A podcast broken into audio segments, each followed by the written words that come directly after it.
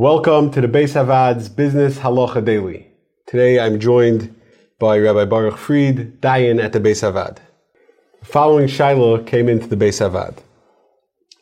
My children's daycare center seems to be very quick to cancel school for seemingly minor things. If it's snow, if it's Erev Yontif, if it's in service days, or if it's any what reason that might come up.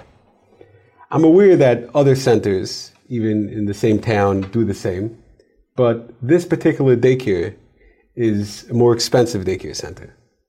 And for the amount that this person is paying, they feel they have an expectation to be doing better. Is that an expectation that they are entitled to? So the Trumas has a similar case his case was a messenger that was paid to deliver something. Standard procedure in those days was he got his regular wages and he also got his travel expenses. This particular messenger, he got a above above the regular rate. His wages were above the regular rate. And then the person who sent him was out of town before he actually left, so he told the people around him that he expects, in addition to his higher wages, he expects to get his travel expenses on top of that, as is the local custom. So when this, when he came back and demanded his travel expenses, so the employer said, the reason I gave you those higher wages is that I shouldn't have to pay you for the travel expenses.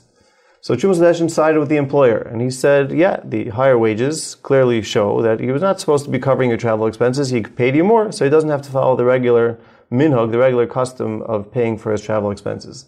So Ketzos HaChoshen in Shin Lamed Gimmel, he quotes this Trumas Hadeshen, and he rejects it outright. Says, if you look at the Gemara at the beginning of the sixth paragraph of Mitzvah, where the source of minhag comes from, it, the Gemara contends with the tzad, with the reasoning that maybe a difference in pay should reject the minhag, and the Gemara says no. A difference in pay does not outweigh the rule of minhag. The minhag remains, despite the fact that he chose to pay more, he can blame it, I paid more for other reasons. So the Ketzos just rejects it. The Nesivos HaMishpat actually quotes this Ketzos in a different siman. He agrees with the Ketzos's reasoning that we see from the Gemara that the minhag will outweigh the circumstantial evidence of higher wages.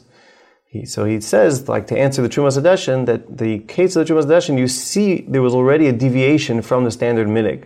Since the travel expenses were normally paid up front, and this guy, instead of paying up front, just gave him the higher wages, so there already you see that he wasn't going with the regular custom. So there the higher wages can now prove that it was intended to include the travel expenses and he won't have to pay him separately. But in a normal case, everyone seems to agree, not like the Trumas Hadeshen, that a higher wage or more expenses do not show that we're going to be deviating from the regular customs. So it would seem clear the application that if the only deviation for this daycare was the inflated price, it's not going to be enough of a reason to start demanding extra services. You know, they can easily say the better price is we have a better facility, we have better staff, or at least we feel it's like a better staff, we feel it's a better service, and start demanding extra more extra days different than what's customary in other daycares is not going to is not going to work. If you enjoyed this video and would like to receive more like it, or to sponsor future videos, please click the link below or visit beishavaad.org.